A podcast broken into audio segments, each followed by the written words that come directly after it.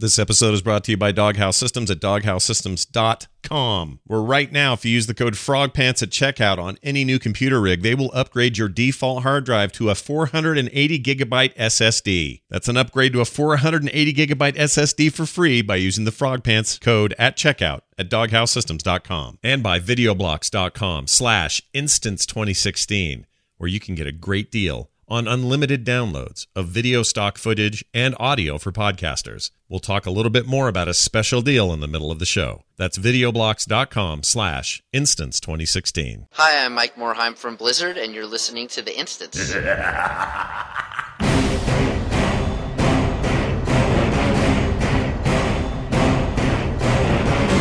The World of Warcraft podcast, so you don't have to. This is The Instance.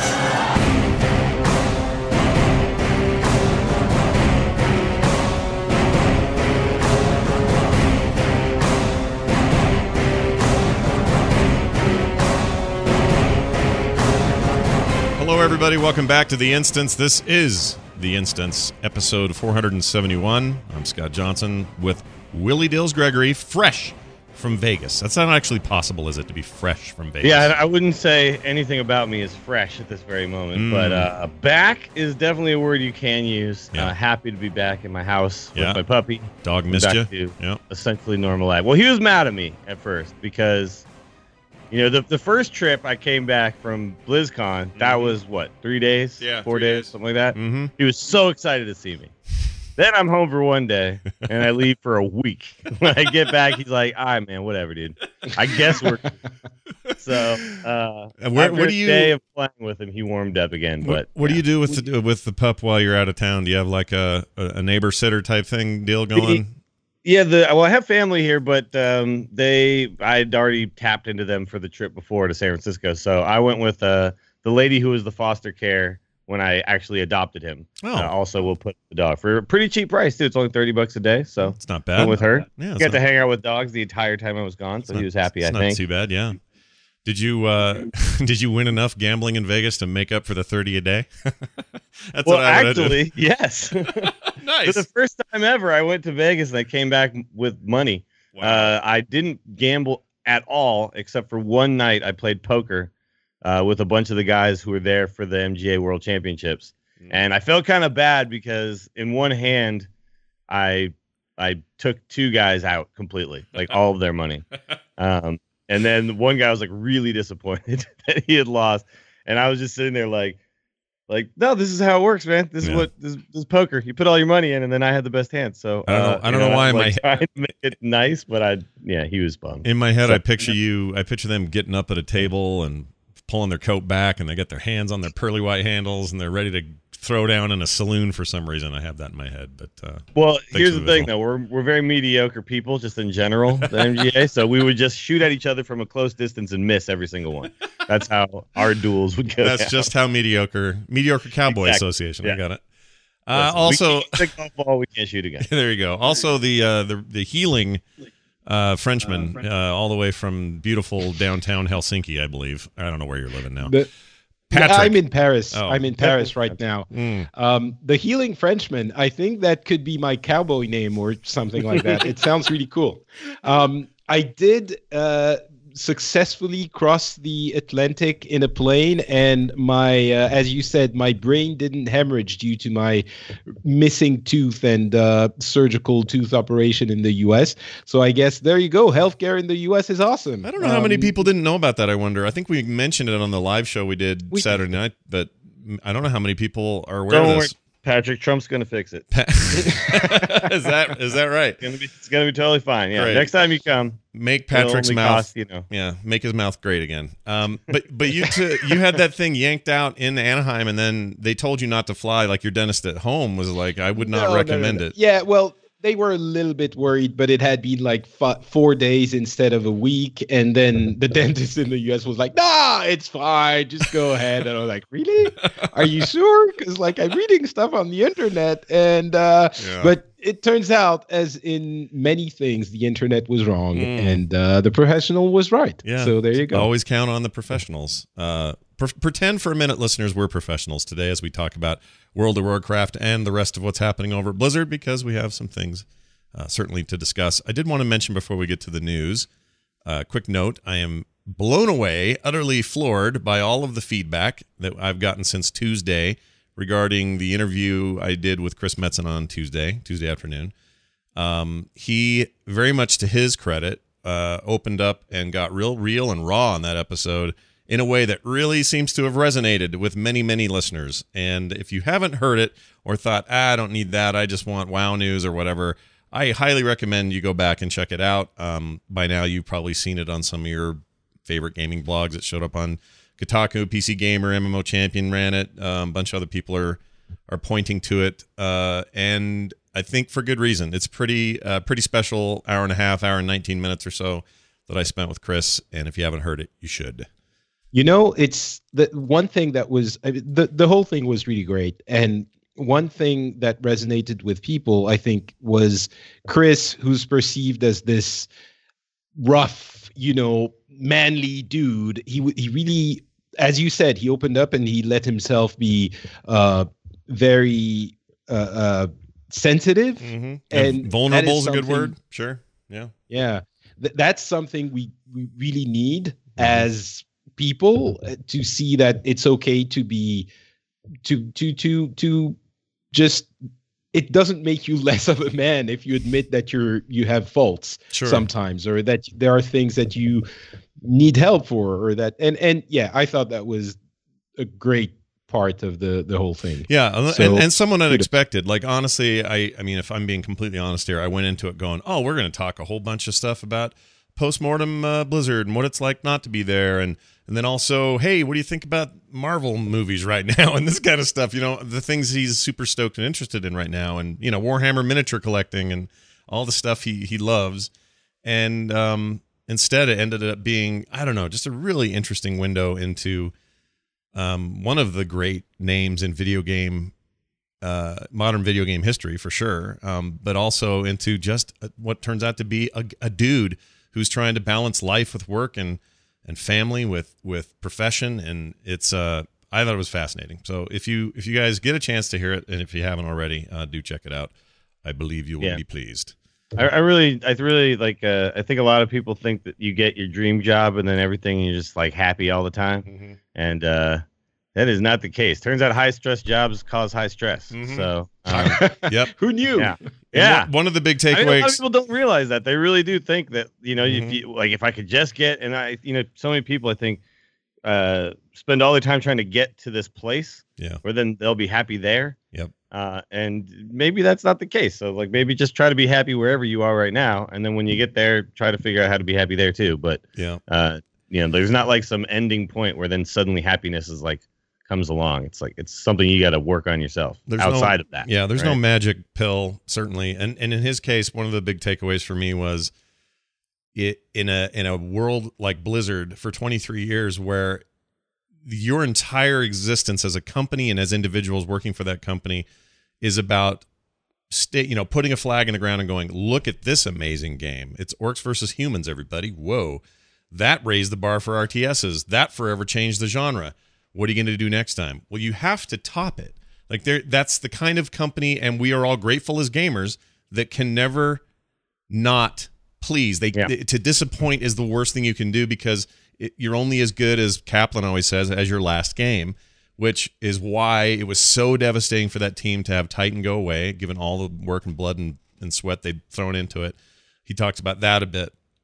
Um, but you know you can imagine what toll that takes on your mind and your body and your oh yeah and your being Dude, I know all about that. Like we talk about this on this uh, as podcasters. Like you can read a million positive reviews, and then there's like one bad one, and that's the one you like dwell on, right? Yep. So it's like, Yep. you know, having a million great games is is fantastic, and then you have one that fails to do what you wanted it to do, Mhm. and that's the one that like gets you, right? Yeah. That's the one that's And even if you never So- do so- it, even even if you never have that disappointing game, and you could argue Blizzard's never had a disappointing game.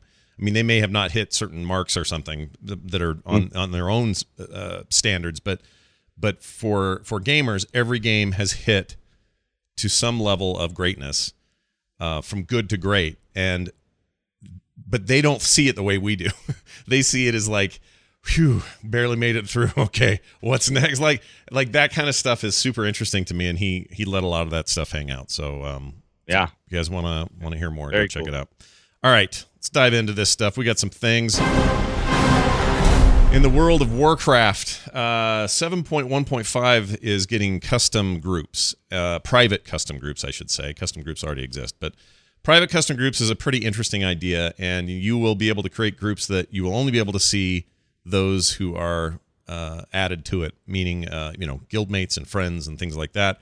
And when those when those groups, as I understand it, from what we're uh, getting from PTR notes and and some data mining, as I understand it, you'll be able to kind of have that be persistent. So if I'm in a group with you two, and we do this thing together, whatever, uh, I can tell when one of you is in there, and we can get that group going at any time, depending on who's in and who's not, and whatever. And of course, you can communicate through the voice thing and other things, but but it's a nice way to sort of create custom groups without sort of losing track of them and also keeping them from being just a public in and out sort of you know open open group seems useful to me um i was trying It to is. i was trying to think of use cases though dills can, Well- you, can, can you think of any of those Well, raid teams, Yeah. obviously. Yeah. Um, but you know, like the the thing we have in AIE, we have a lot of chat channels, right, to kind of handle what this is kind of intending to to to do. right Obviously, like they're bigger than we can do for for AIE.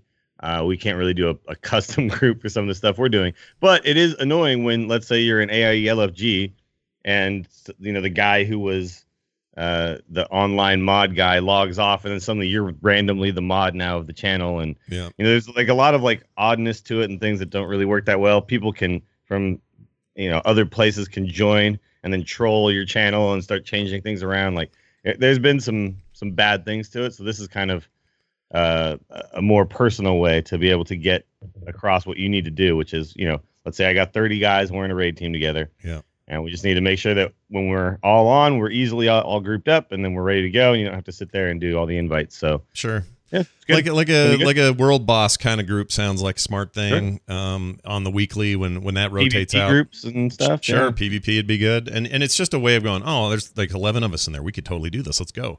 Or Mm-hmm. there's only two. I guess I won't. Or whatever. So I don't know. Seems like a, a, an interesting thing. The uh, one of the things that happened. I'm, I'm sort of jumping around in the notes here a little bit, just on purpose. But one of the things that happened this week was a little bit of a freak out about artifact power. Patrick, you know the story about this more than any of us. Um, it didn't affect me because I didn't know what was happening. Um, but there were uh, the, the short of it is there was an exploit found where people were getting way too much AP uh, during world quests, and a bunch of bans happened to those people, and then they got their bans reversed, and they got to keep Well- their AP. So it- yeah so yeah basically what happened was that uh, people realized there was one world quest that was repeatable and relatively easy and so people would get together uh, call guilds and uh, and just do it over and over and over again. And for a hot second it looked like blizzard wasn't doing anything about it. And of course you know reddit got their panties in a bunch and was like, "Oh, Blizzard isn't doing anything," and like, of course, it's there's not going to be any action taken, and Yeah. and uh, the problem, the key problem was, uh, lots of people were doing it, and then you have competitive guilds that were doing it a lot that were going to get a leg up on other competitive guilds. So the others were like, "Well, hell, we have to do it too." So they went and do it too, then did it too, and bunch of people got like hundreds of thousands of uh, artifact power. Some people got millions. Uh, but then Blizzard stepped in and was like, all right, party's over. You're banned. You're banned. You're banned. Everyone's banned. And they, the, the worst offenders, got banned. So all of a sudden, people were like, yay, okay, go Blizzard. And apparently, they were temporary bans, which ended today and I've seen so this is still a little bit anecdotal uh, anecdotal evidence, but I've seen on Reddit people reporting that people after the ban ended uh, still had the artifact power. Mm. So I don't know if that's an oversight. I'm thinking it might be. Hopefully, it is. Um, because then it sort of negates the, the the ban. It's like, all right, I couldn't play for three days, but I still got all of that artifact power. Um, but yeah, so that's what happened. On one hand, Blizzard saying, even if this is a mistake, and it was a mistake on our part, it was, you know, we we didn't catch that bug. Um, it doesn't mean that you can still exploit it. When it's very clearly an exploit, then you shouldn't do it and will enforce the the repercussions uh, for people who do. Yeah. So hopefully that is the actual intent and the AP will be taken away uh, from those people that did exploit it. If it if it doesn't get taken away, uh, that's a big problem because it gives the message that yeah, you'll get a slap on the wrist, but Yeah. not much more. That's a strange precedent to set if they don't take it away. And uh, you know, we got to give them time to do that. Here's their analogy they used, and they even wrote it like this. They said, "Here's an awkward real world analogy." This was uh, in the official forums. Let's say you're walking down the street one day, and you look down and you notice a crisp blank note being lifted by a gentle breeze around your feet. You look around and no one is in sight. Well, I guess it's your lucky day. It's talking about money. A few moments later, you come across two or three more of these blank notes. Definitely strange, and you're a bit suspicious, but this obviously isn't normal. But they're just lying there. No one can really blame you for picking those up, right? Now you turn the corner and you see vast stacks of money sitting on a pallet in the middle of the road. It seems like an unfortunate driver failed to properly secure the rear door of his armored truck, leading to this scene. Uh, but if you walked up uh, and grabbed a large handful from the pile, would that be an entirely innocent act? Would you be surprised if a police officer or witness saw you do that and thought otherwise? Uh, anyway, they go on, and you get the idea. And then Here- the, the last one is the important one. It's basically finally, if you were to fetch a large garbage bag and call up your friends and tell them to do the same, so as you could load up as much of the cash as you still uh, as you could possibly carry, is it still entirely innocent? Sure, the driver made a mistake by not locking the door, and in that case, Blizzard is the driver. But there wouldn't be any surprise if you got tracked down and people, you know, punish you for it. yeah. And that is the big issue because some people were saying, well, it's your fault. You didn't do it properly. We can't. No, this is disingenuous. Of course, it's not. You, you know, uh, you are uh, guilty for taking advantage, huge advantage of this obviously unintentional issue. Yeah, I think the analogy works and it sticks, but here's the question now. In that analogy, would not the bank need, if they have the ability to, and they do in this case because they have, you know, full control over databases, wouldn't the bank try to recover all the lost banknotes? Yes, they would. And I think they will. I hope they will. Maybe that was, you know, maybe it was a couple of people who, I don't know. I mean, clearly, yes, they should. They shouldn't leave the AP to the people who exploited it. Yeah. I think that's clear. Hopefully, Yeah, they, think the, it's got to be a little awkward though because it's all been spent. I'm sure, right? So spent and then upgrade, and then they've upgraded their weapons and then done all that stuff. So maybe Oh. it's Sure. more complicated than we think. You have a really good point. Pull point. it all back. Yeah, but- in the bank scenario, somebody's already gone out and bought yeah, that's cars the and bank scenario. stuff. You've already spent it on stuff and laundered it and done whatever with it. Like, okay, we gotta get it all back. Yeah. So sell this back, sell this back. You know, it's uh, They should Yeah. have a path. Like they should have a, a data, do. uh, yeah, a data map that says acquired here, spent here, upgraded here. That they should be able to the total that. number gotten off of, and I don't know how detailed and everything. Like, because I'm sure it's not as easy as just like, okay, well, let's cross access this and that. It's not going to be just like some couple of lines of command to figure out exactly how much you know everybody got. Mhm. but you should be able to see how much they got from that one quest, right? Yeah. And then just be able to like essentially pull back and reset all of their talents, and then just give them the amount they had before they started doing the exploit. Yeah. Would probably be the way to go about it. But, but you know, I mean, the thing is too, the the money analogy does does make sense, but I think a lot of the reason why players don't ever think of it in that way is because this is a virtual item that is essentially there's no limit on how much there actually is in the world other than how much people have done. Like it's not like when I get artifact power, now you don't have artifact power as Mhm. somebody else. hmm Which like money, like there's a, a certain amount of it out there. Sure. If I if I take a bunch, that means someone else doesn't have the money that they're supposed to have. Um, so it's hard to look at it exactly that way, but I think as far as like making it a real world thing that you can think of, Yeah. I think it works. Is probably the closest you can get because what else in like what else can you compare it to? You know, tough. I can't get this out of my head. I picture like a, a server engineer sitting there singing that 21 Pilot song where he keeps singing, uh, If I could turn back time to the good. Like he just wants so bad to just, can we just go back four days and fix this? Uh, does anyone know what quest it was, by the way? I have no idea which uh, actual quest it was. I'm curious Uh, if it's one I've I, seen. I I don't know. All right. Hopefully it's killing harpies. I hate those guys. Anyway, Patrick, you were going to say something. Sorry, I cut you off. Was I? Yeah, No. maybe I- oh, I was thought you were. No, I was uh, religiously listening to both of you and agreeing with everything you were saying. Oh, religiously. All right. Well, you'll leave 10% in this tray before you leave. Bless you, my son. Thank you for being here. Uh, all right. So that's that. Uh, I know a lot of people are really up in arms about it. Uh, Terpster sent me a text and says, make sure you guys talk about this AP thing. It's total bullcrap. And I can't tell if he was just like making fun of Redditors or if he's uh, serious, but uh, we'll let him discuss that next week, I suppose. Uh, let's see what. Uh, oh, I almost, I totally forgot. Happy 12th anniversary, World of Warcraft. You've done well over 12 years. Uh, good job. Mm. Uh, you can celebrate by checking your mail. You, you log in, you get an achievement. So that happens if you haven't already done it. Uh, and you get a, a lore repeatable daily quest to get 25 uh what's the name of that token the the time walker thing uh, right. The and Time then you can buy thing. Mm-hmm. a corgi for 200 uh time walker badges Do you wish it was So more good. like log in and you just get the corgi? Well, you do. Uh, the the 200 badges are just given to you. Oh, that's enough to afford the corgi right off the bat. yeah, yeah, yeah. The- But basically, the the idea was that some people didn't like the corgi, Yeah. so um, so basically, you can now choose to get the corgi, or you can use the 200 badges on whatever the hell you want. So. Yeah. What kind of what kind of dirty, horrible human beings don't want a corgi? Come on now, people. Some So- people just want to watch the world burn, Scott. hey, they do, dude. That's my Yep. favorite thing, by the way. I, there was a conspiracy theory around the Chris interview that I cannot get out of my head. And like you said earlier, sometimes you just notice the one bad review out of 500 good ones. But there's one guy that replied to the Wowhead post about it, and he said, "You guys are all such blind sheep. You know what this is, don't you?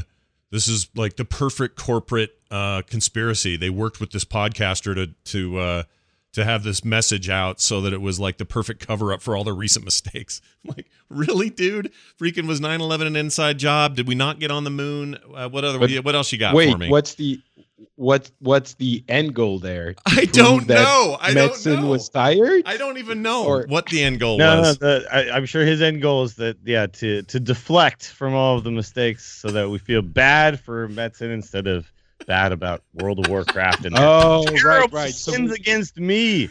Yeah, all the So- all so the horrible. like we we all right so Metzen is tired so it explains why uh okay well hearthstone is pretty good but over okay overwatch is cool too and but you know No, no, no, legion all- legion wasn't bad but i mean uh uh Diablo Diablo 3 from 4 years ago. Now we're going to excuse that because Metzen was tired. Yeah, Mm-hmm. yeah.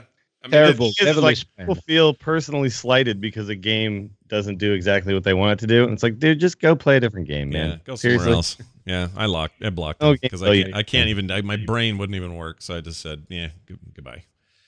Uh, anyway, hey, what? That wasn't the point. What was I going to talk about? There was another thing. Oh yeah, yeah. yeah. So uh, let's talk about Argus. Oh, and happy twelfth. Well done. Wow. Uh, we're going to go to Argus. We know a little bit about what's happening point three. Um, this is Where from did you get that info? I Ian didn't I- Ian Ian Hazzikostas interview that that uh, post BlizzCon uh, PTR thing he did, the chat video deal he did. Right, right. And he said it is part of 7.3. Argus will not be a leveling experience. It is not an expansion. He wanted to make that very clear. This is not like know, a lot of people are like, whoa, whole new zones. It's like a whole new planet. What are we doing here? And and he was quick to say, no, that's not what you'll be doing there. However, it will have an outdoor zone and quests and raid and all of that. Uh, and not until 7.3. It will be the capstone of the Legion story. We will take flight to, or take the fight to them to get more than just temporary peace.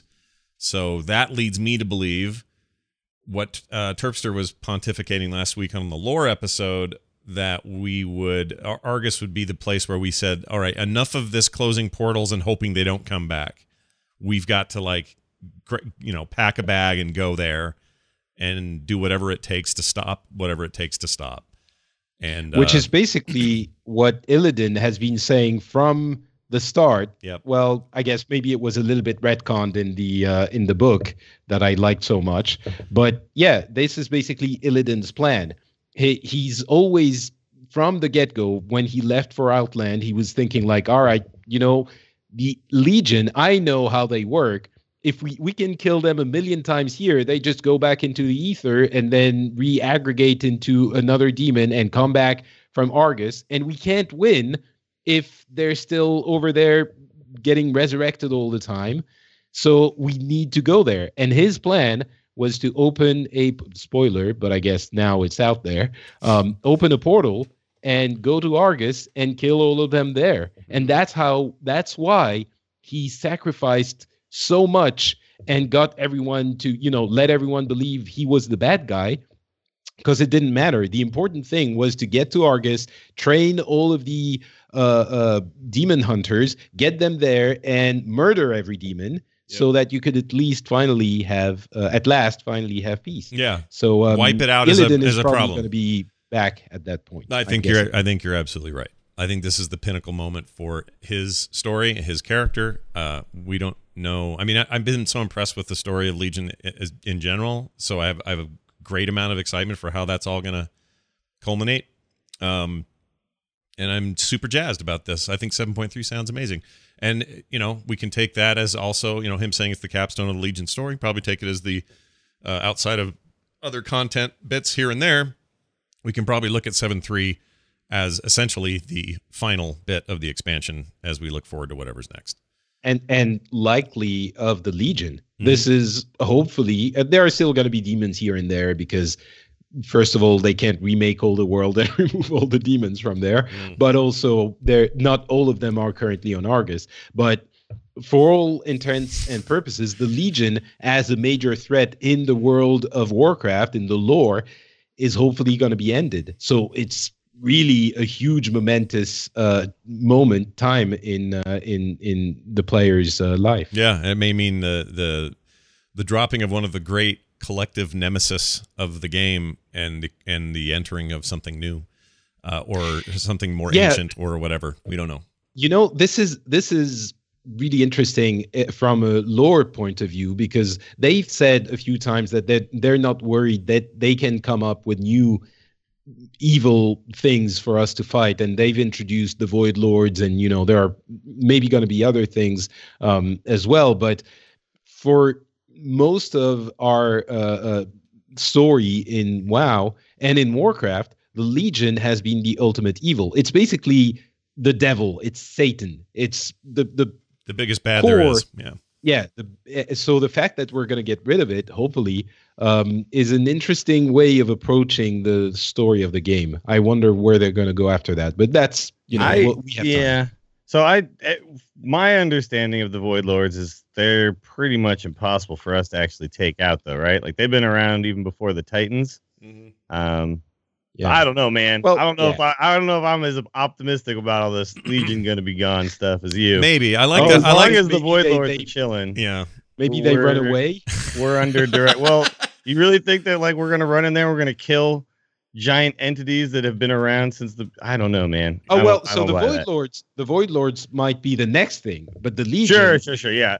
Because Yeah. I'm, yeah, I would say like if there's anything that's like the final boss of World of Warcraft, and I actually talked to my buddy Ian about this one time on a trip. Like it is the Void Lords, right? They're, they're yeah, but they like were introduced recently, you know. you never The- really to. Yeah. But but the Void Lords were introduced, I think, uh, with the the Void was a thing, but the wow, what's the name of the book? The Chronic Chronicles. Yeah, Chronicles yeah. But the One. lore on them is that they they've been watching even before like the Titans were doing their stuff. Even Yes. before Yeah, killed Jaden Sargeras, all that kind of stuff was going on. hmm Uh, they they were already there. And they were already chilling, watching. They're They may be, but see, one of the things about the, energy the, the cool in thing about the liquid. Titans was, and we talked about this a bit on the lore episode, was the the reason that we were able to challenge them and kill the likes of Yogg Saron and so on is because we are almost like nanobots in their world. They're huge, Well, strong. you're you're confusing the the Yeah, the Titans, old and gods. the old Yeah. gods now. Oh well, I uh, the same, but my point's the same. Like the idea is that that Right. we think it seems insurmountable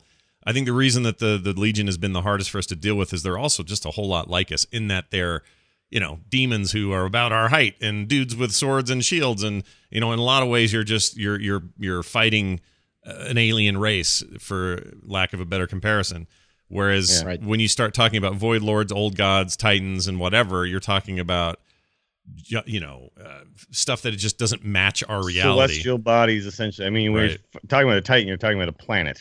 Right. So, right yeah. so my little orc body doesn't quite match up, you know, but yeah. but if you have enough orc bodies you have to have a lot of orc bodies and then we get a lot, ton of orc body, at least 25. Uh, and then you're good to go.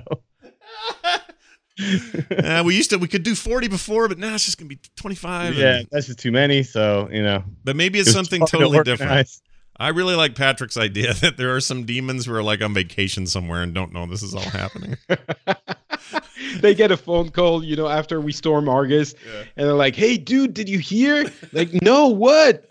Argus We're all is dead. yeah where argus is done What?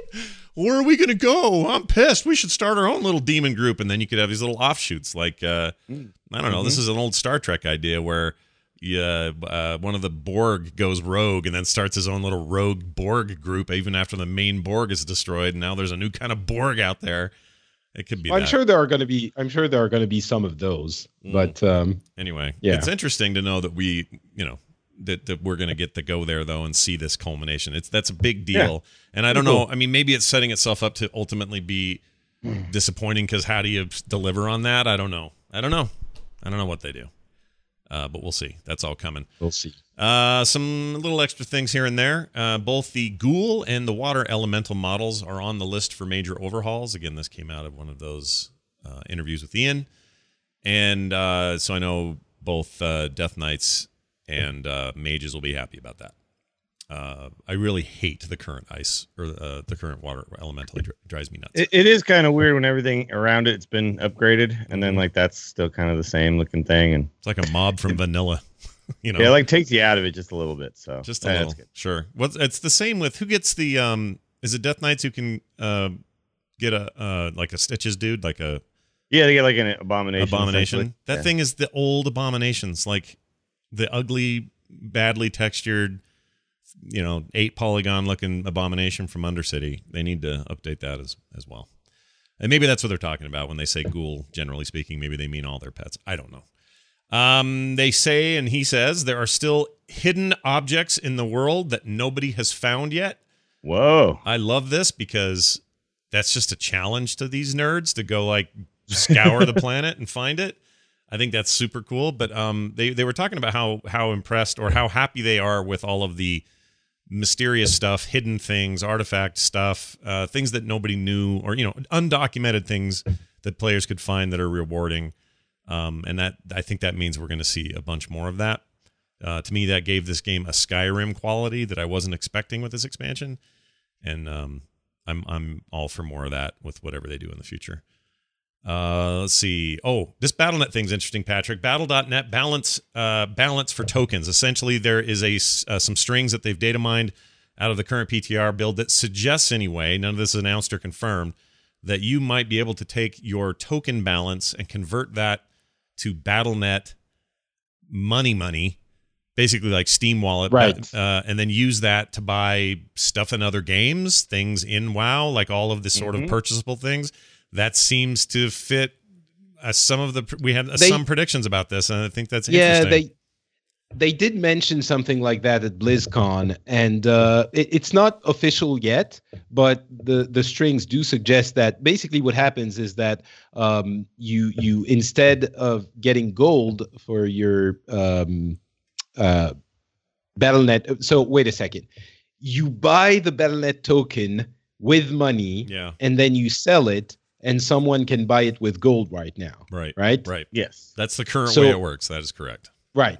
So how does it transfer to uh, the the BattleNet money? Like instead of buying gold with it, Well, the, the, of the getting prof, gold with it, I you think get BattleNet I think the idea is you buy it with gold and then you sell the token for uh like you reverse that process. Yeah. Right. That's Okay. So they like will be tradable, basically. Yeah. They become Yeah, yeah. Like essentially, you can Which- go both ways with it now instead of Right. uh, like buy it and then it's now you just have the the days, right? Mhm. Uh, which is great click on that. because yeah, that means instead of just getting uh, uh, uh, game time, you can get money for them, Yeah. and Yeah. yeah, that's an Yeah. awesome way of uh, draining gold from the game. We've been talking about how there's too much gold in the game right now, and it's a real problem for the economy. And how are they going to get the gold out because there aren't enough gold sinks? That could be an excellent solution because people who have huge amounts of gold can go and buy a skin in Heroes or buy packs in Hearthstone and things like that. And it doesn't become. It, it- there are questions about you know banking institutions if you start getting into that kind of financial transactions. In this case, the money won't get out of BattleNet, so Right. Yeah. It doesn't apply. So that's it. Seems like a perfect solution. I Yeah. think it's a really clever one. Yeah, nothing nothing official yet, but it, it seems smart. Um, also, I had this idea the other day that they'll never do, but I think it's kind of a fun idea because of the overage of gold in the game. It might be kind of funny if you do like a like the the the rogues guild uh, or whatever uh, robbed everybody overnight, and when you wake up, a, a like thirty five percent of your gold is gone, or you could have everything is withdrawn because uh uh Sylvanas and who's in charge over on the Alliance side now? We don't know. Who is it? Who's in charge over there now? Is it Well, is it it's- Anduin? it's not Anduin, the, is it? Anduin, It's- yeah, of All course. right. So Anduin and Sylvanas decide jointly, which will probably never happen given the death of a his father, tax? that there's a new tax because they've got to take shit to Argus, man. It's expensive. You know, I think Scott, I think you should uh, be a game designer because I'm certain no bad reaction would happen from the player base when they wake up and realize half their gold their is money is gone. gone? yeah, Okay. can you imagine that? How pissed Nothing everybody would would be. go Go wrong. great. What? Yeah. Nothing would go wrong. There would just be a note in your mail that says, "Ah, you were asleep, and I came and I took your shit. Thanks a lot. You're a dummy." And then everybody would just have to live with it. Like that would be an experiment. I don't recommend they try, but it was fun to think about. It's a nice thought experiment. How about that? Uh, what else? We talked about the AP bug. Oh, um, Trials of Valor out now for not. Uh, see, normal and um, uh, heroic was last week, and it is now out for uh, out for uh, LFR and uh, what? What's the other one? Is that it? Oh, Mythic. Yeah, LFR. No, there is no Mythic now. What am I talking about? Do I have that right? It is LFR this week. That's what it is. Anyway, that's out now. So if you want to go do that, you sure can. Uh, if you're done with like uh, Emerald Nightmare, which our team just cleared, so congratulations, guys! I missed that night, Wednesday night. They did. it. I totally forgot about raid, and it was the night they went in there and got all the way to Xavius and killed him. So Normal or uh, normal, just normal. So they'll start on heroic and then probably I don't know. How, with Furt, they usually go for a while with heroic and then realize they have enough gear to then jump to the next content and they'll jump to Trials of Valor after that. So that's usually what we'll do. Um, but anyway, you know, we're not the we're not world first by any means. Somebody else already got world first in in uh, trials. That was like yesterday. Uh, yeah, method. Method. Yep. Well done, Method. It was Method Man, the uh, the the rapper or the uh, was he a rapper? Yeah, he was a rapper, right? Yes, he's a rapper. I'm being method all- man, of course. being all oh well excuse me mr frenchman with all your rap knowledge that's very impressive over there actually you know what my, one of my pretty sweet rap game going on in France. i know i was gonna say you know one of my do. favorite my favorite guilty pleasures is to fire up on a streaming music service a bunch like bunch of playlists of french rap like french hip-hop a is great awesome language to rap in. It sounds amazing. it's so cool it's one of my favorite things to hear so It is actually pretty good, but you know, the Wu Tang Clan is not.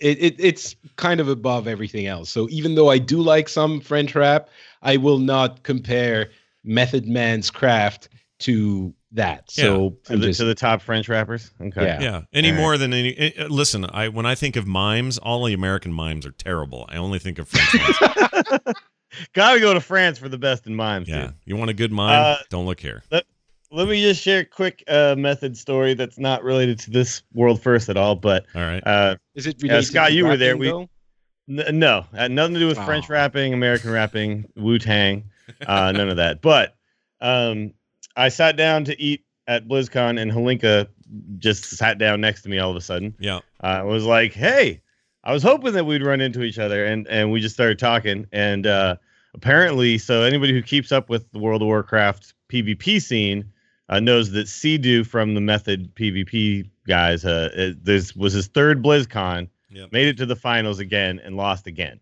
Yep. So there was like this huge story about like whether he was going to be able to finally pull it off, Mhm. and apparently that was going to be his swan song. He's retiring from uh compet you know competitive PvP as far as like trying to make it to BlizzCon and all that stuff.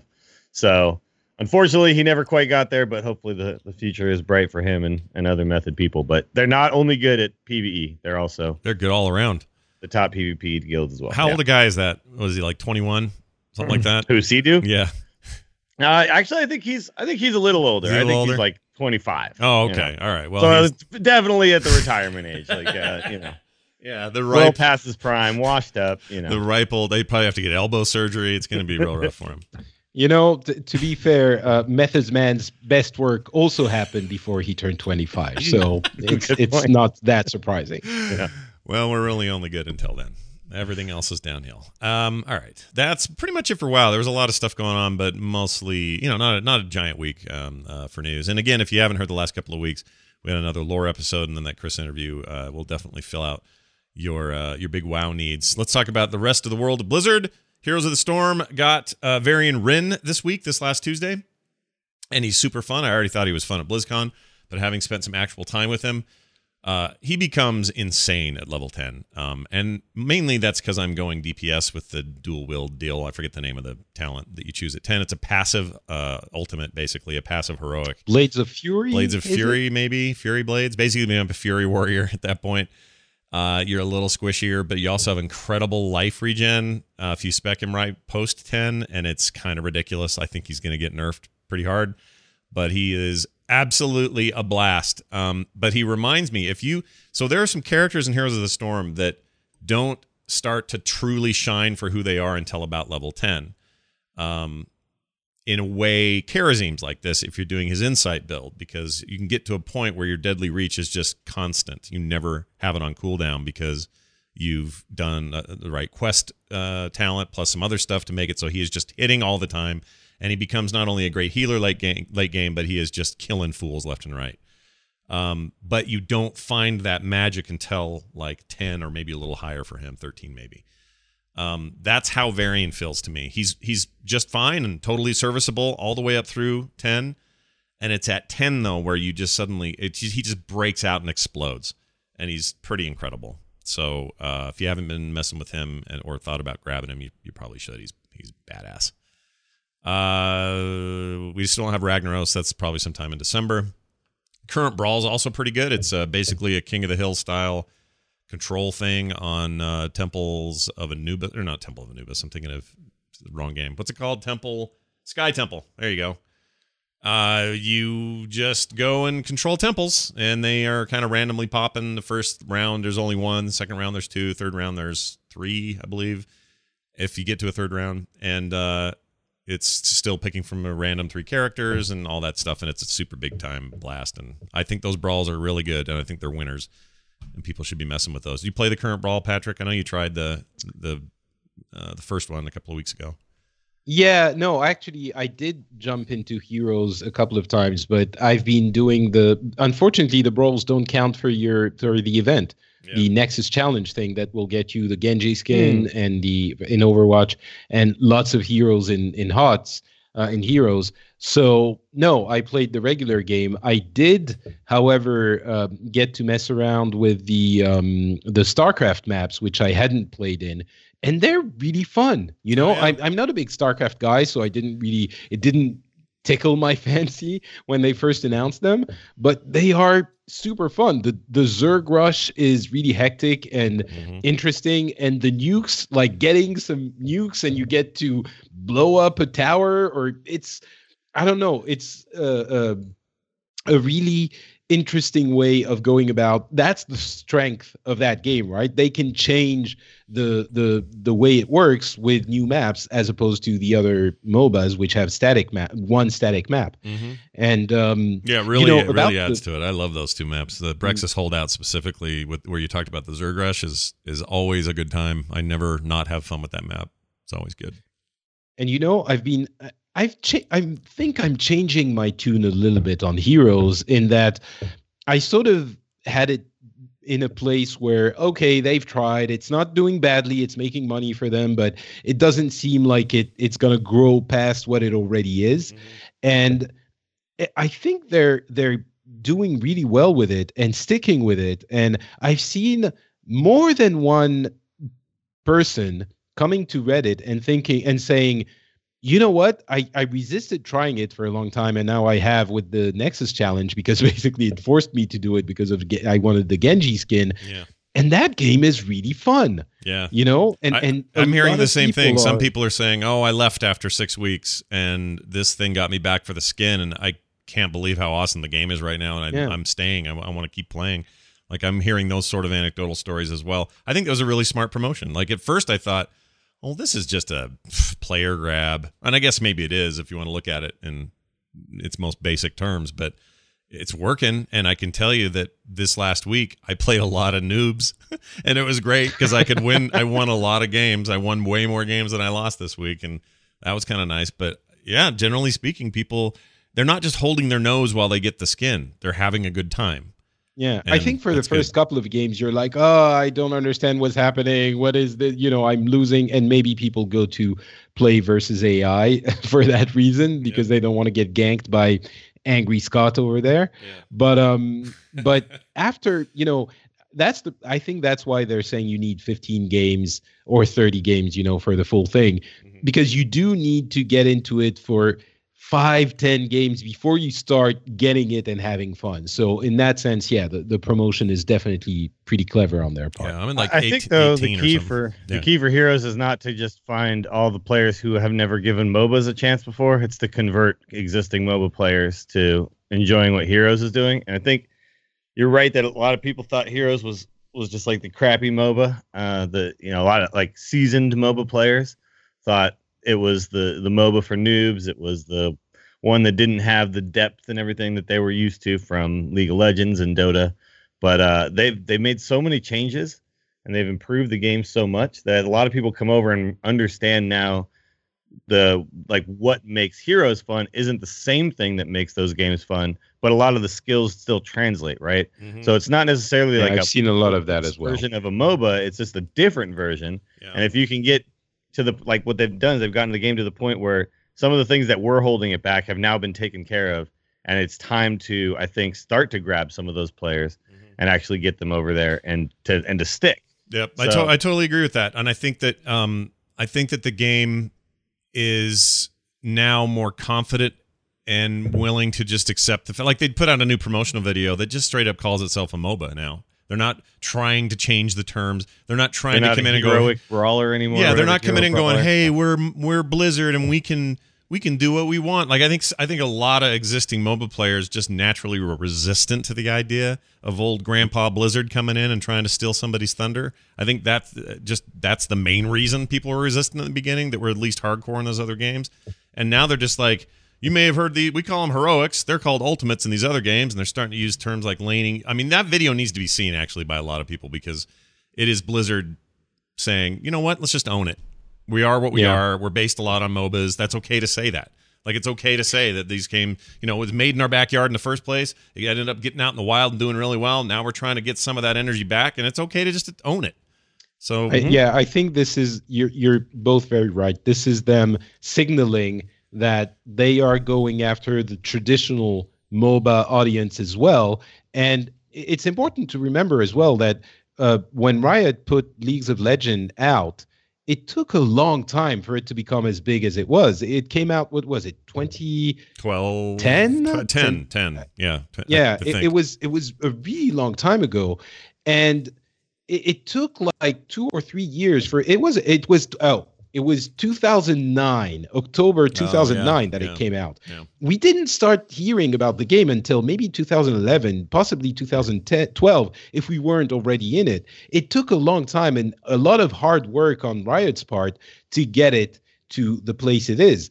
And it's, you know, maybe I, I, uh, some of us, uh, gave up on heroes not gave up because it's still super fun and there are a lot of lots of qualities but we thought okay it's never going to be huge It's going to be that little thing on the side.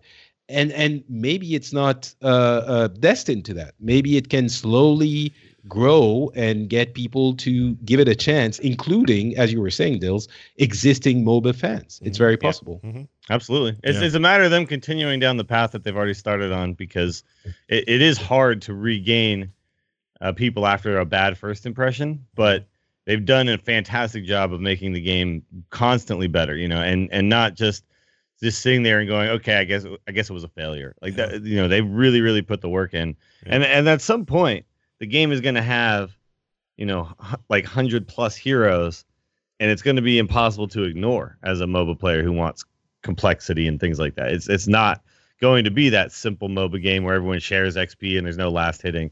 Uh, it's going to be a game that has a huge amount of strategy and a huge amount of heroes to to pick from, and it's going, you know, in the competitive scene. As long as that stays somewhat vibrant and displays it correctly, you're going to see some of the best esports action you're going to see anywhere. Honestly, Yeah. um, I it's totally like to me, like that game nails what it's like to you know because I can watch League of Legends and I'm very you know I'm excited. It's fun when the team fighting stuff starts, man, I'm bored as hell during the 15 minute laning phase, right?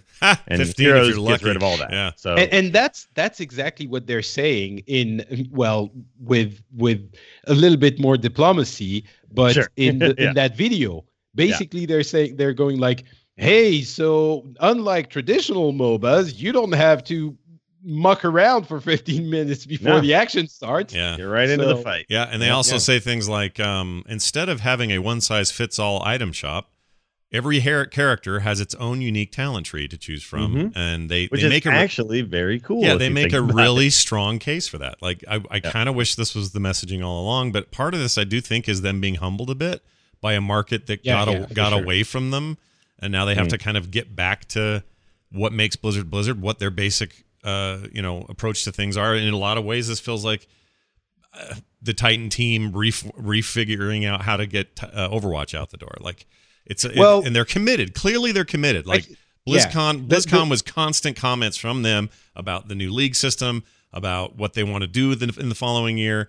Very bold choices about character changes. Like they're they're not just sitting around going, well, all right, we'll just be that thing like Patrick says, where we'll just sit in the background and kind of be our you know character collector.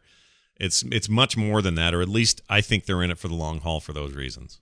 It it definitely seems like it, and and what we're seeing with this video and this promotion, I really think is a a, a rethinking of the strategy. You, you're right. You know, the messaging has shifted significantly. It's not initially they were thinking in order to shine, we have to differentiate ourselves mm-hmm. and say we are not like these other things mm-hmm. And they realized it wasn't working as well as they hoped. So they're now opting for a different strategy, which is you liked that thing. Well, give us a try because we are the, the a better version of that. Mhm. We, Yeah.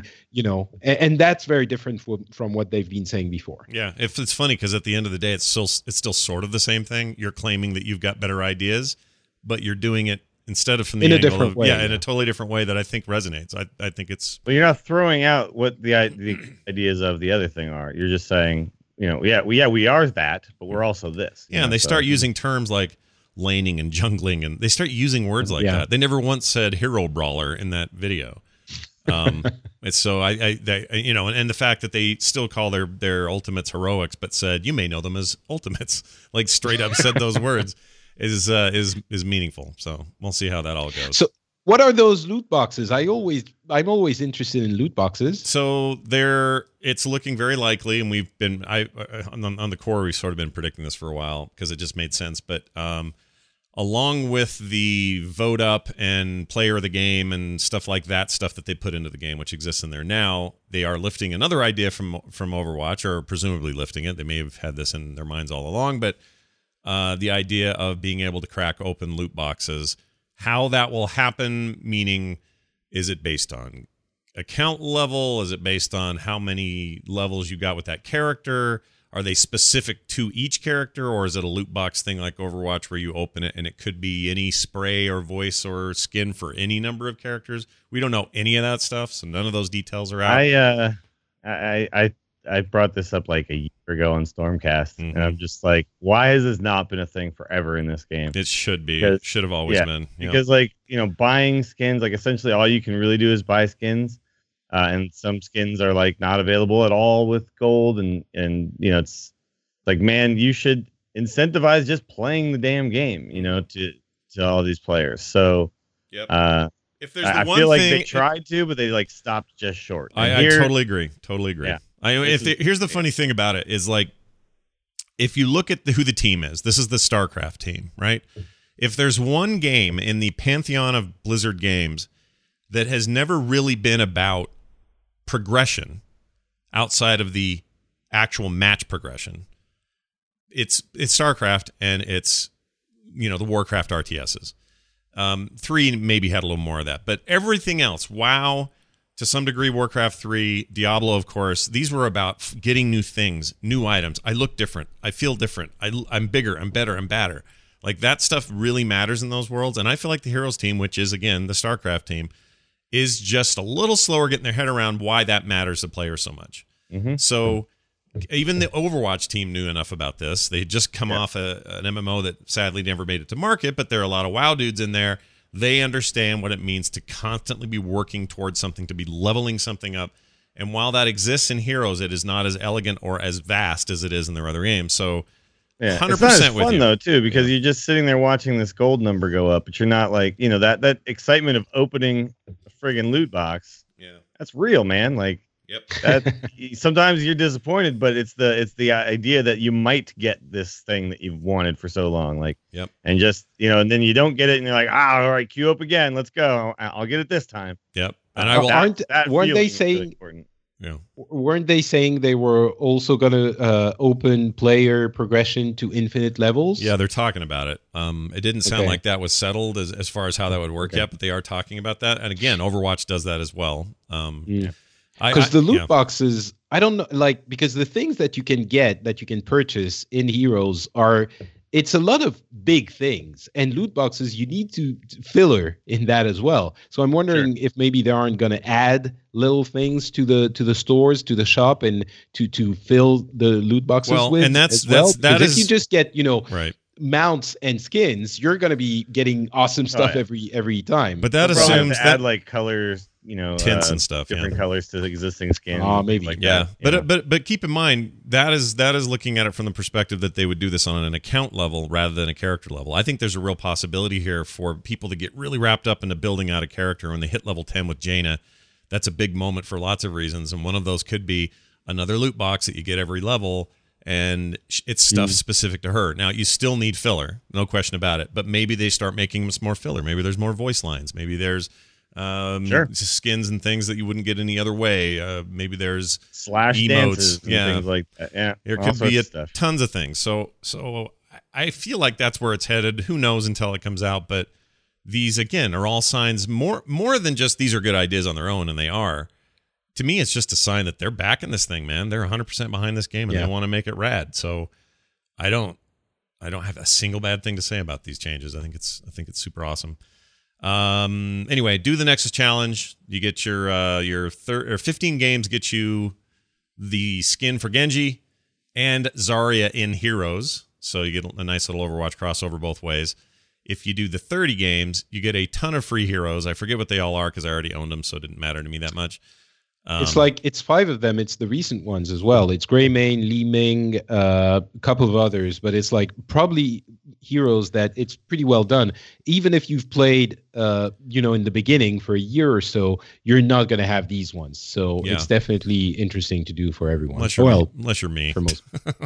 I, I'm a sucker for every one of these things. But then I got, and then you get the uh, the bike, the new mount, which is I forgot the name of it, but that freaking bike that's all like Overwatchy looking. It's bad ass.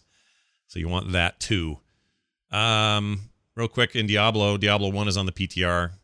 Uh, it's coming out Tuesday. I'm just gonna wait. I'm hearing good things though. I hear it's good. People like it. I'm hearing bad things. I've heard good things. I've heard that um, that you when you get in, you think you're not going to like that old school filter that it puts in, or the eight way attack thing, and that it actually ends up working for people. Tell me what bad things you've heard. Uh, that it's not very fun and that it's a good thing it's it's only a month and uh, I don't know. I haven't tried it myself, but um, I want to see. Yeah. I need to see because my memories are so. I mean, I played Diablo 1. It was groundbreaking at the time. And don't forget, Diablo 1 was literally a camp and a building.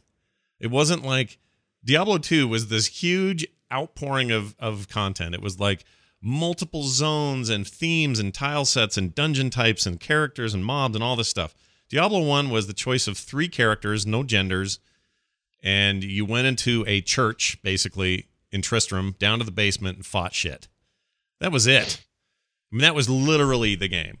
And that's at, at the time, 1996 or whatever, that that's fine. That's what it should have been. But it also featured this like co-op play thing over modems and phones and network stuff. And I could have the ear of a guy I killed, and that would be my trophy that I killed him. And like all these new ideas were just incredible at the time. So part of me has very thick, shiny nostalgia 1996 glasses on my face right now. So I realize that, and I may get into it and go, "Ugh, this is you know like molten core. We don't remember how bad you know how bad it is until we're faced having to face it again.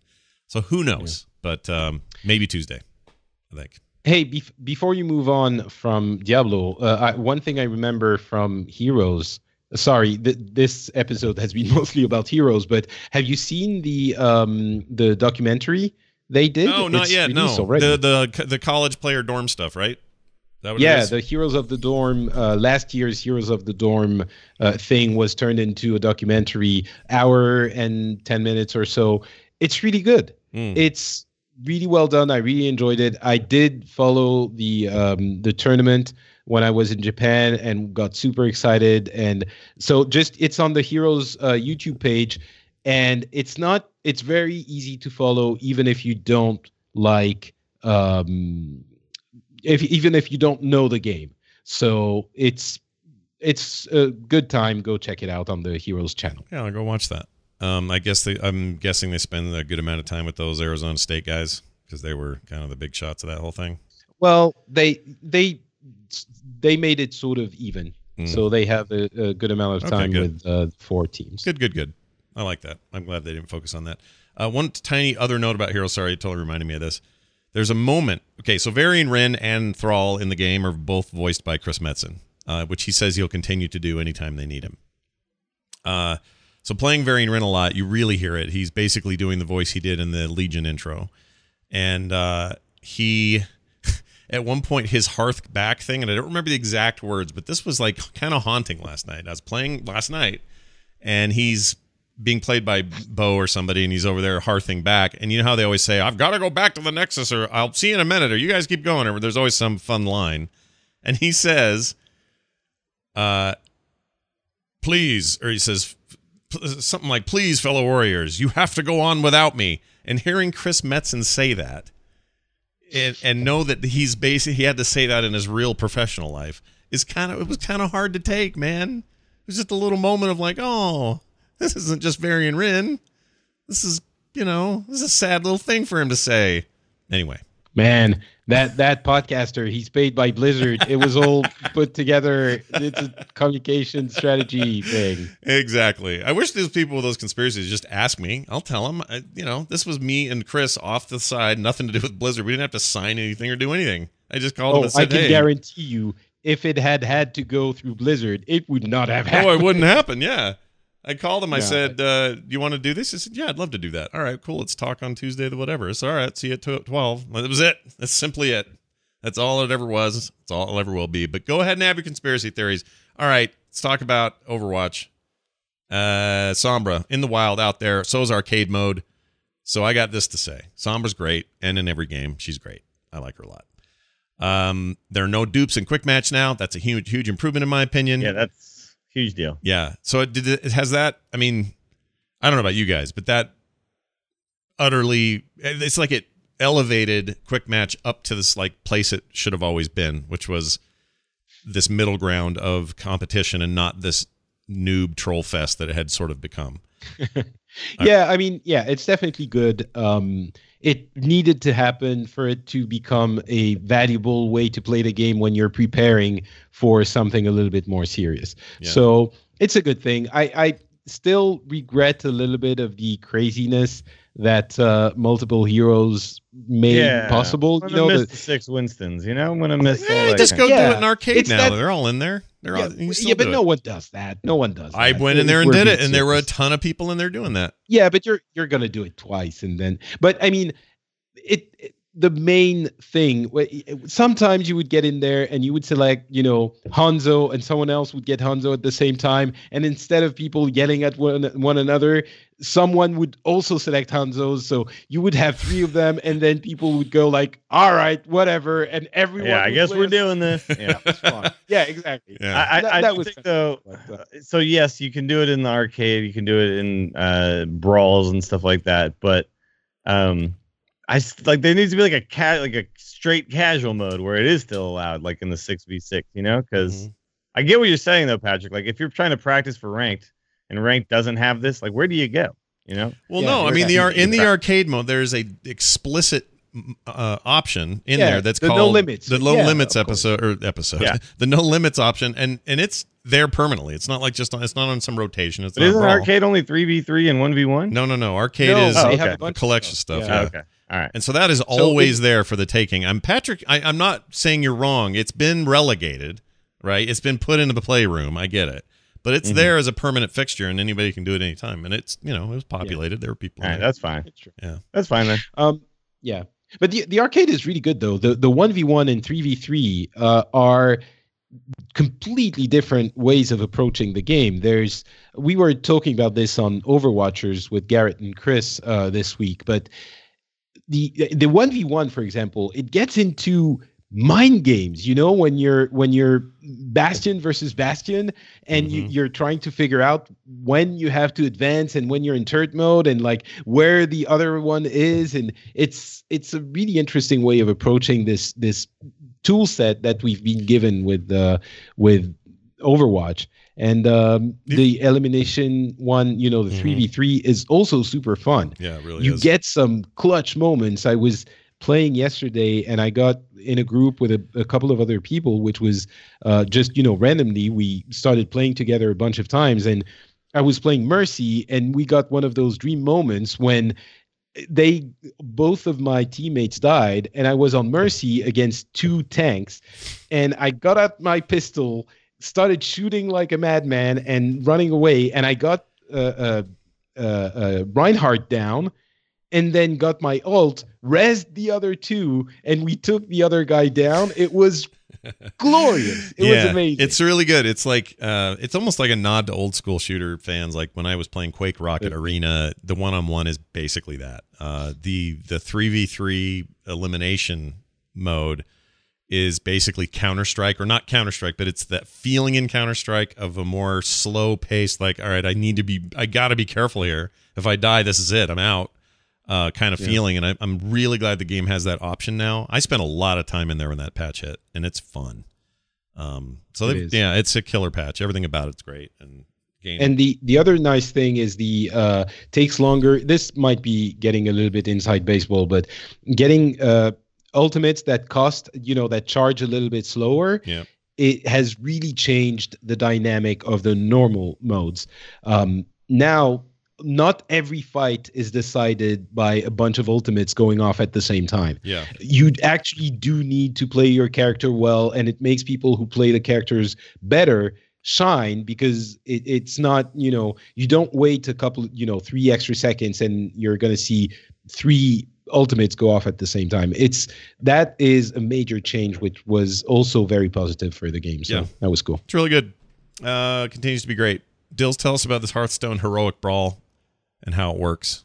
And Uh, she- so and- Hearthstone Heroic Brawl is maybe the first time that they've nodded towards the potential to actually have maybe a tournament mode in the game. Mhm. Uh, it doesn't quite work like a true tournament because it's essentially modeled after what they've been doing forever with the arena. It's you know you win uh, up to twelve times, you lose up to three times, and then at the end, based on your amount of total wins, it's not like a record. It's just how many total wins. So like 12-0 is not better than 12-2 Mhm. uh, you get you get paid out rewards. Um, the difference here being that it's a thousand gold to buy in, which is a lot, uh, or ten dollars, which is also a lot. So, and if you only win, if you win zero times, you get like one pack. right? So, yeah, it's not.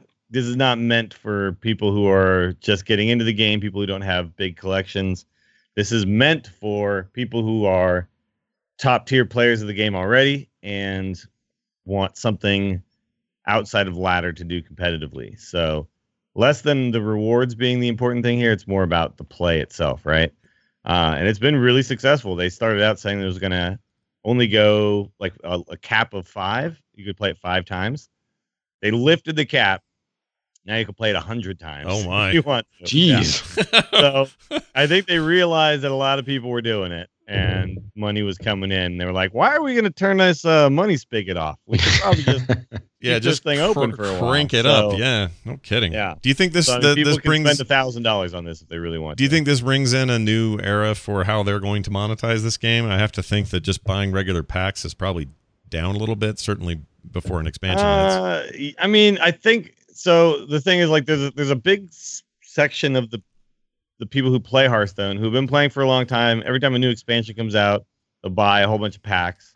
But then in between, they just never really do that, right? They Yeah. just sit not they sit on their gold until the next expansion comes out. There's no way in the game, if you're a good player, to to drain you of gold. It just doesn't exist, right? Yeah. So like I, you know, me being a person who plays a lot, if I play arena, I win enough games in arena that it never really costs me gold.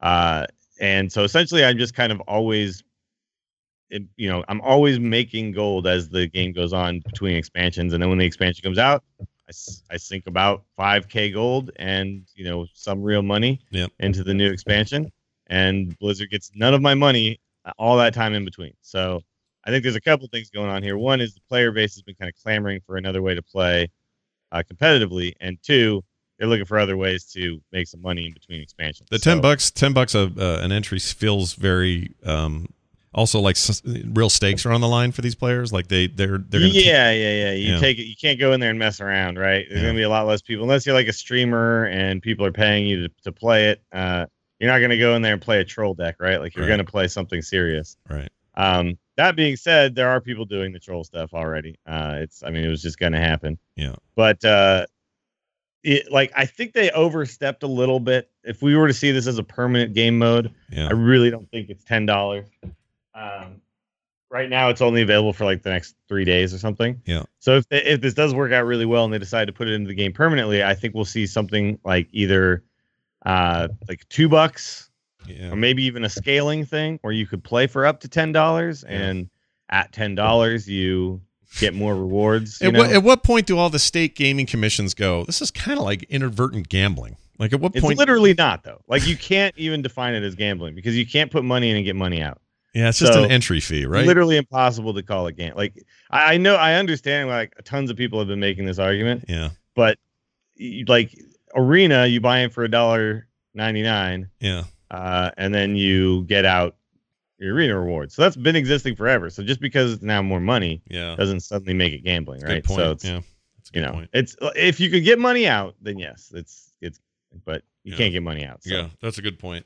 Um, Yeah. And also, just if you're interested in throwing money at this, just remember that you cannot get money out.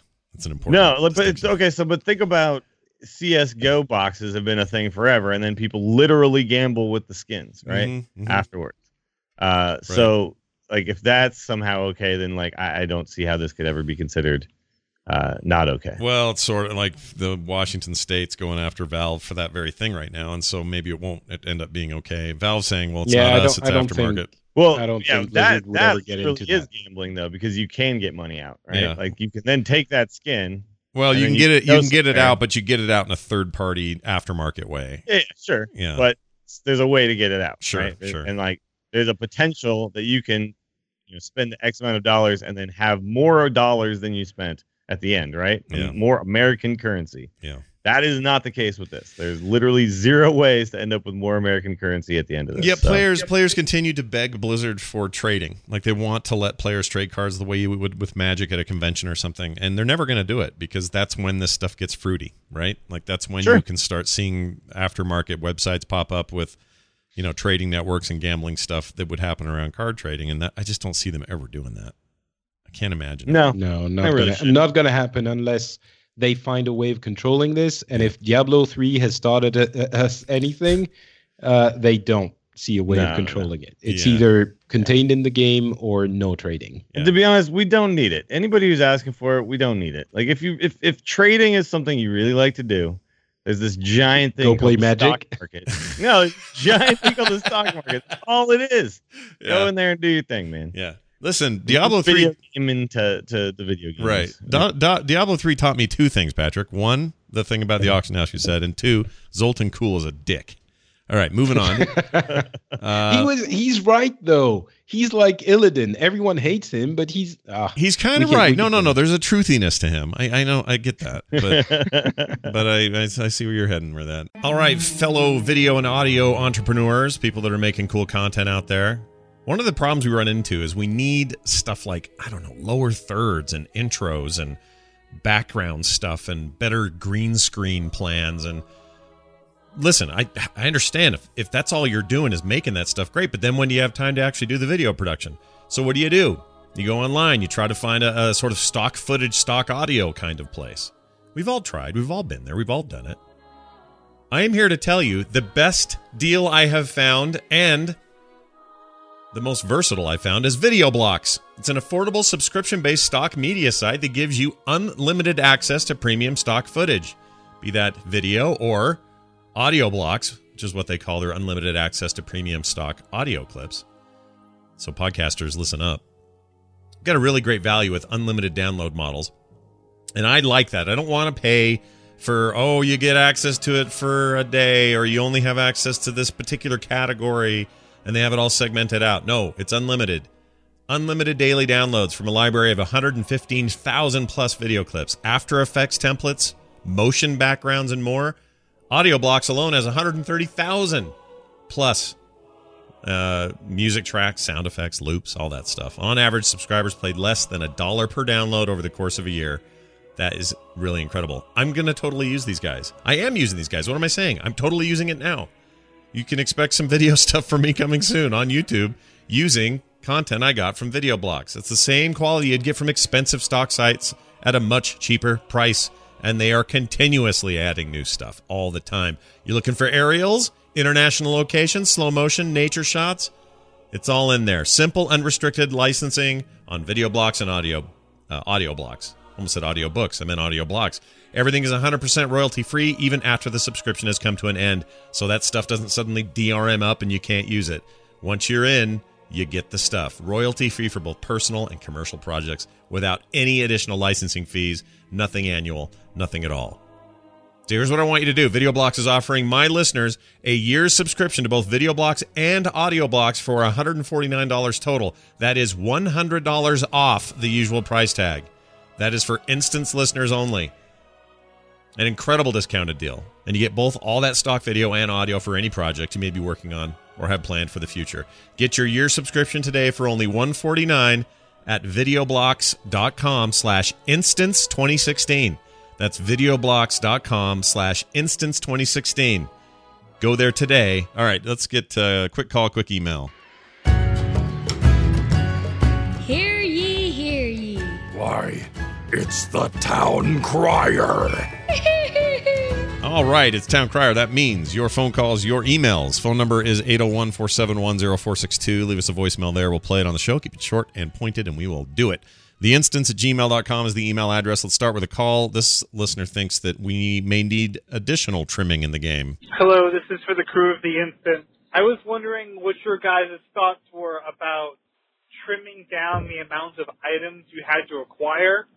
So, like, what if they just deleted, like, the wrist slots or the belt or a trinket or a ring or something so that you didn't have to accumulate, like, 20 something pieces of gear throughout all of your slots in order to be, you know, up to par? Thank you. Bye. Not, not a chance in hell they do that. There's no way. Uh, well, they did. The, I mean, they have kind of in the past done this, but not to this extent. I mean, not uh, slot items. They've- Hunters used to have to have a bow and a weapon, right? Oh, right. Uh, Yeah, that's true. so they they did at a certain point prune things just a little bit, but I don't see them ever going that far. No. the problem the problem with this is that the items is trans directly translates into amount of game time because that's what you're gonna go hunt um, in your adventures. So if they did, let's say, become really drastic about it and reduced it from how what is it, 16 to let's say eight, Yeah. then you would only have obviously eight uh, slots to fill, and it would happen a lot faster unless they reduced the drop rate, which would be more frustrating. So I, I'm not opposed to the idea in principle of simplifying this aspect of the game. I don't think it would necessarily be horrible. I think some people might disagree, but yeah, the, the key issue is that gearing up time that makes it basic basically it means you're gonna spend less time having meaningful things to pursue in the game. So that's why I think it it's probably not in the cards. Yeah, if anything, they've done the opposite in years past, and we've seen some of that consolidation. But in the years past, it would be, uh, well, let's have a new currency. Okay, now we're gonna have this other item that drops only from bosses that you can only use for this or that for certain, you know, whatever. Like there's they've they've added more, if anything, to stretch out the rewarding systems outside of just gear. If it was just gear, that wouldn't be enough. So I don't I don't think there's any chance they start reducing that. I just think about, you know, if you get a helm, great. But if they took wrists out, well then there's one less thing that you're going to get that dopamine boost from when you're raiding with your friends one night. You're going to get gold and be frustrated because it'll take you longer to then eventually get to shoulders, which they did keep. So I think Patrick's right. There's a there's an actual design reason behind this, not just a clutter problem um, that they would have to consider. I, I'm always happy when they consolidate uh, currencies, though. Like the game has definitely been in the in a place before where it's like, good lord, like how many marks of hoo ha am I have to get yeah, today? yeah, all the different marks and the yeah, and, and, you know, I, I really do like you know things like they got rid of the, the honor and the conquest and stuff, and now it's essentially like XP, hmm like PvP XP, and so I mean, it's not like we're we're saying it's not going to happen, but it's not outside of the realm of possibility that it does get pruned a little. I just don't think it's going to be pruned in like a like a major way. Yeah, I don't think we're going to end up with all of a sudden there's five pieces of gear to get, you know sure. because at a certain point, yeah, like the game is less fun when, like, it's nice to get a new piece of gear, and like you said, they have to spread that out a lot if there's less things, right? Yep. Like you think about, you know, uh, some of the blowback they got when they pruned the talents, where you didn't get one a level, you know, and now it's like 15 levels before my next talent. What? Yeah. uh because it was it felt good to like be like cool i leveled now let me go in here and push a button and you know make myself more powerful yeah. uh they've replaced that with other things right so now it's like yeah 15 levels before another talent point but uh now i'm leveling an artifact weapon and now i'm you know like there's all the you need to have those progression feelings hmm uh, and gear is a huge piece of that so the the more they prune it actually the the less it starts to feel like you're making forward progress Remember the But I old- get what he's saying. It Yeah. feels like it takes forever sometimes. You remember the old So- days? It was like, oh, it's arcane shot level four. Yeah, yeah, yeah, Yeah. yeah. You have to go talk to somebody every time you level. You have to go back Yeah, to spend a money. major city, Mhm. find the hunter trainer guy, Yeah. and then you'd have to find the pet trainer guy. And Yeah, somebody right stuff. now is yelling legacy Oh. servers at their podcast, and Oh yeah, and they want and they want it. Go- yeah, go and you'd have it. to go buy arrows or make arrows. oh Uh, my to go- gosh, yeah, do I get you have to go out to the middle of nowhere and smash something with your that. sword over and over again, so Yep. that you could level up your sword proficiency. Yeah, Um, yeah, yeah, we remember all that stuff. We but do, Guess sure. what? It wasn't better. it wasn't fun. Some of it. That wasn't better. I didn't want to buy arrows, and I didn't want to feed my gosh dang pet. um, all you still can too if you found that fun. You Oh, can yeah, still you can still feed them. sure, if you sure. like it. I still have a whole bunch of arrows. Occasionally, I'll send somebody uh, a, a, a gift in the mail that's that's an official arrow from GURP, as if that means anything, as like a Hmm. thank you for helping in a raid or something. you. Yeah, I bequeath one of my arrows to you. This this thing you could never buy again. Like there's actual scarcity to it. So anyway, uh, here's an email. This one came to us from Shad Rapine. Shad Rapine, I guess is how you'd say this guy's character name. I assume it's not his real name. Anyway, says, please, please, please do more of these lore episodes. They are my favorite thing ever, and I will die if you tell me you're not doing any more of them. All right. Oh let's, god, Let's, let's, save a life, Scott. yeah. That's yeah, that that's a bit a bit harsh. Come You down from that cliff. Yeah, there. come down from the edge, buddy. Um, we will de- definitely be doing more. Um, Terpster loves that stuff, and he's really good at it. And uh, we will we'll definitely have more. I don't know what our sort of official frequency will be, and certainly we don't want to tear through it all too quickly. But um, uh, yeah, if you missed the last one, we talked a lot about. Uh, oh gosh, what was the last one about mostly?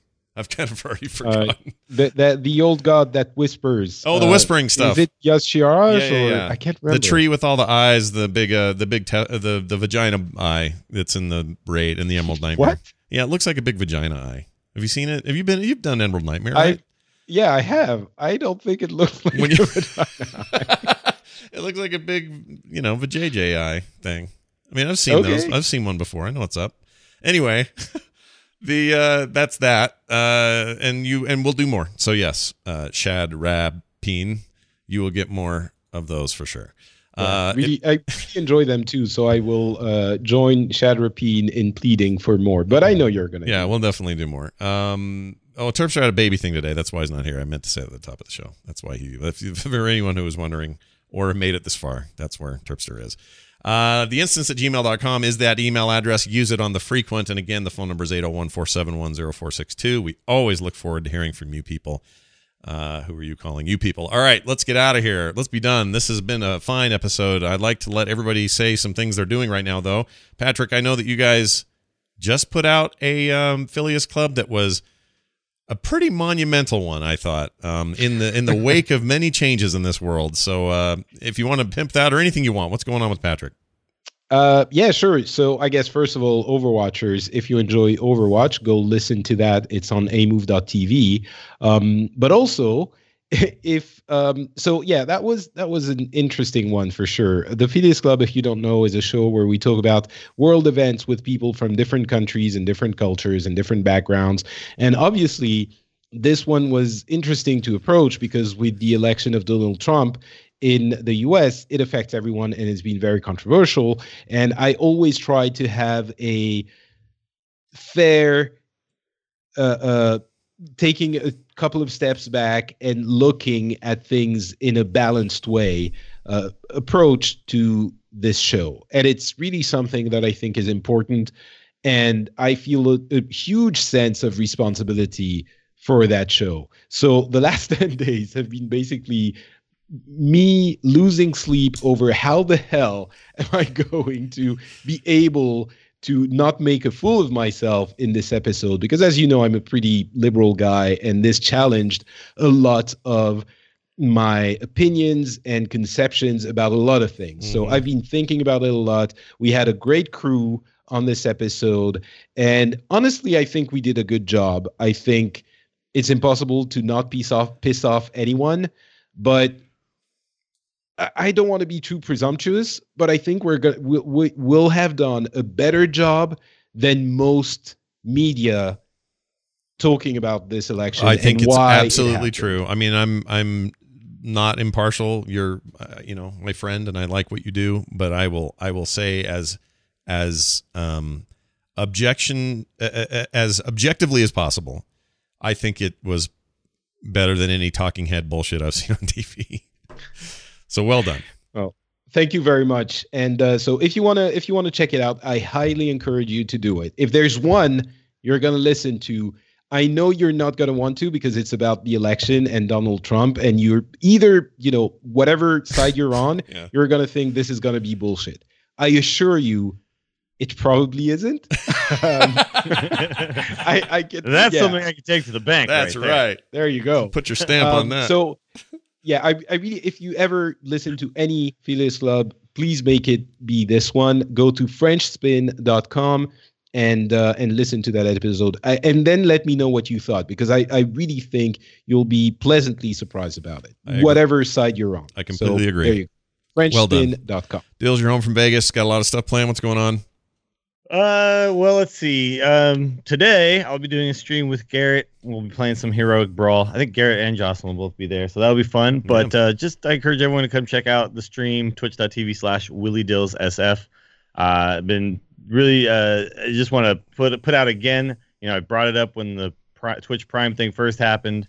Uh, so I just want to put it out there again that I really appreciate the people coming over and saying, "Hey, I heard it on the instance. I don't really watch Twitch, but here's here's my Prime sub." Mhm. they've made a like a massive difference in my uh my income level so thank you very much i know like it's it's a it's a chore essentially Mhm. to go over there and do something like that. So like the fact that you went out of your way to do it is really cool. So thank you to everybody who did that. Yep. And uh, and if you did come over there and then found yourself watching the stream and had a good time, please come back. Yeah. Uh, we we always have fun. So twitch.tv slash Willie Dills SF. Nice. Uh, I think it's going to do it for us, everybody. Thank you all for being here. There's plenty happening in and around the Frog Pants Network. You want more shows like this, check it out at frogpants.com. Follow us on Twitter, not Patrick, uh, Willie Dills, me, Scott Johnson. Uh, the show is at Instance Show, and of course, Terpster at the underscore T. You can find more details, subscription info, all that stuff over at theinstance.net. Thank you all for being here.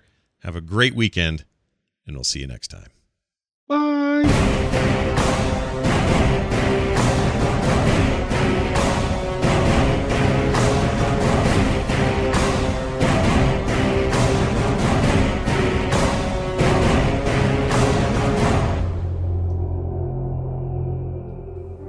Pet collector learns hard lesson about soft cheeses. It's the overly dramatic news. I'm Hunts the Wind.